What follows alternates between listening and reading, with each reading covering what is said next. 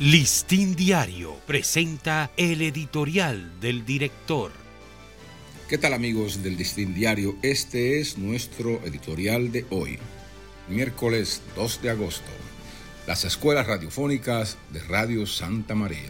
Una especie de clases virtuales, pero a través de la radio, marcó hace ya más de medio siglo la masificación de la educación dominicana por vías no tradicionales. Revolucionario sistema de escuelas radiofónicas lo implantó aquí el primero de agosto de 1971 la emisora católica Radio Santa María de la Vega. Replicó así el modelo de educación formal a distancia inspirado en la metodología ECA de Islas Canarias.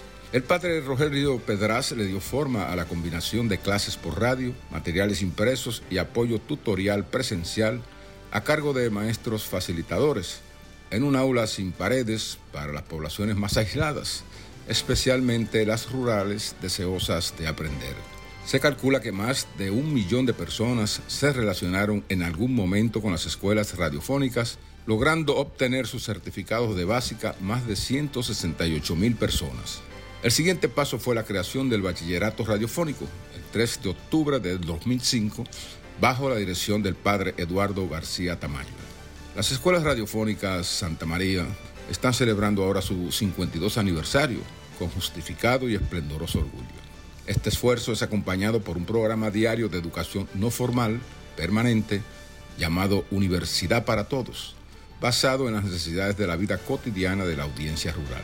El padre González Llorente planifica y coordina temas sobre salud, derechos, economía familiar, medio ambiente, entre otros.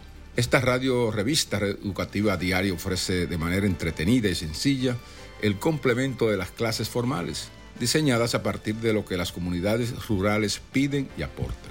El programa representa el nacimiento de la comunicación participativa, que tan popular se ha vuelto posteriormente en la radiodifusión actual. A las escuelas radiofónicas de Radio Santa María vaya el reconocimiento del Listín Diario y sus lectores en este nuevo aniversario. Este ha sido nuestro editorial. Listín Diario presentó el editorial del director.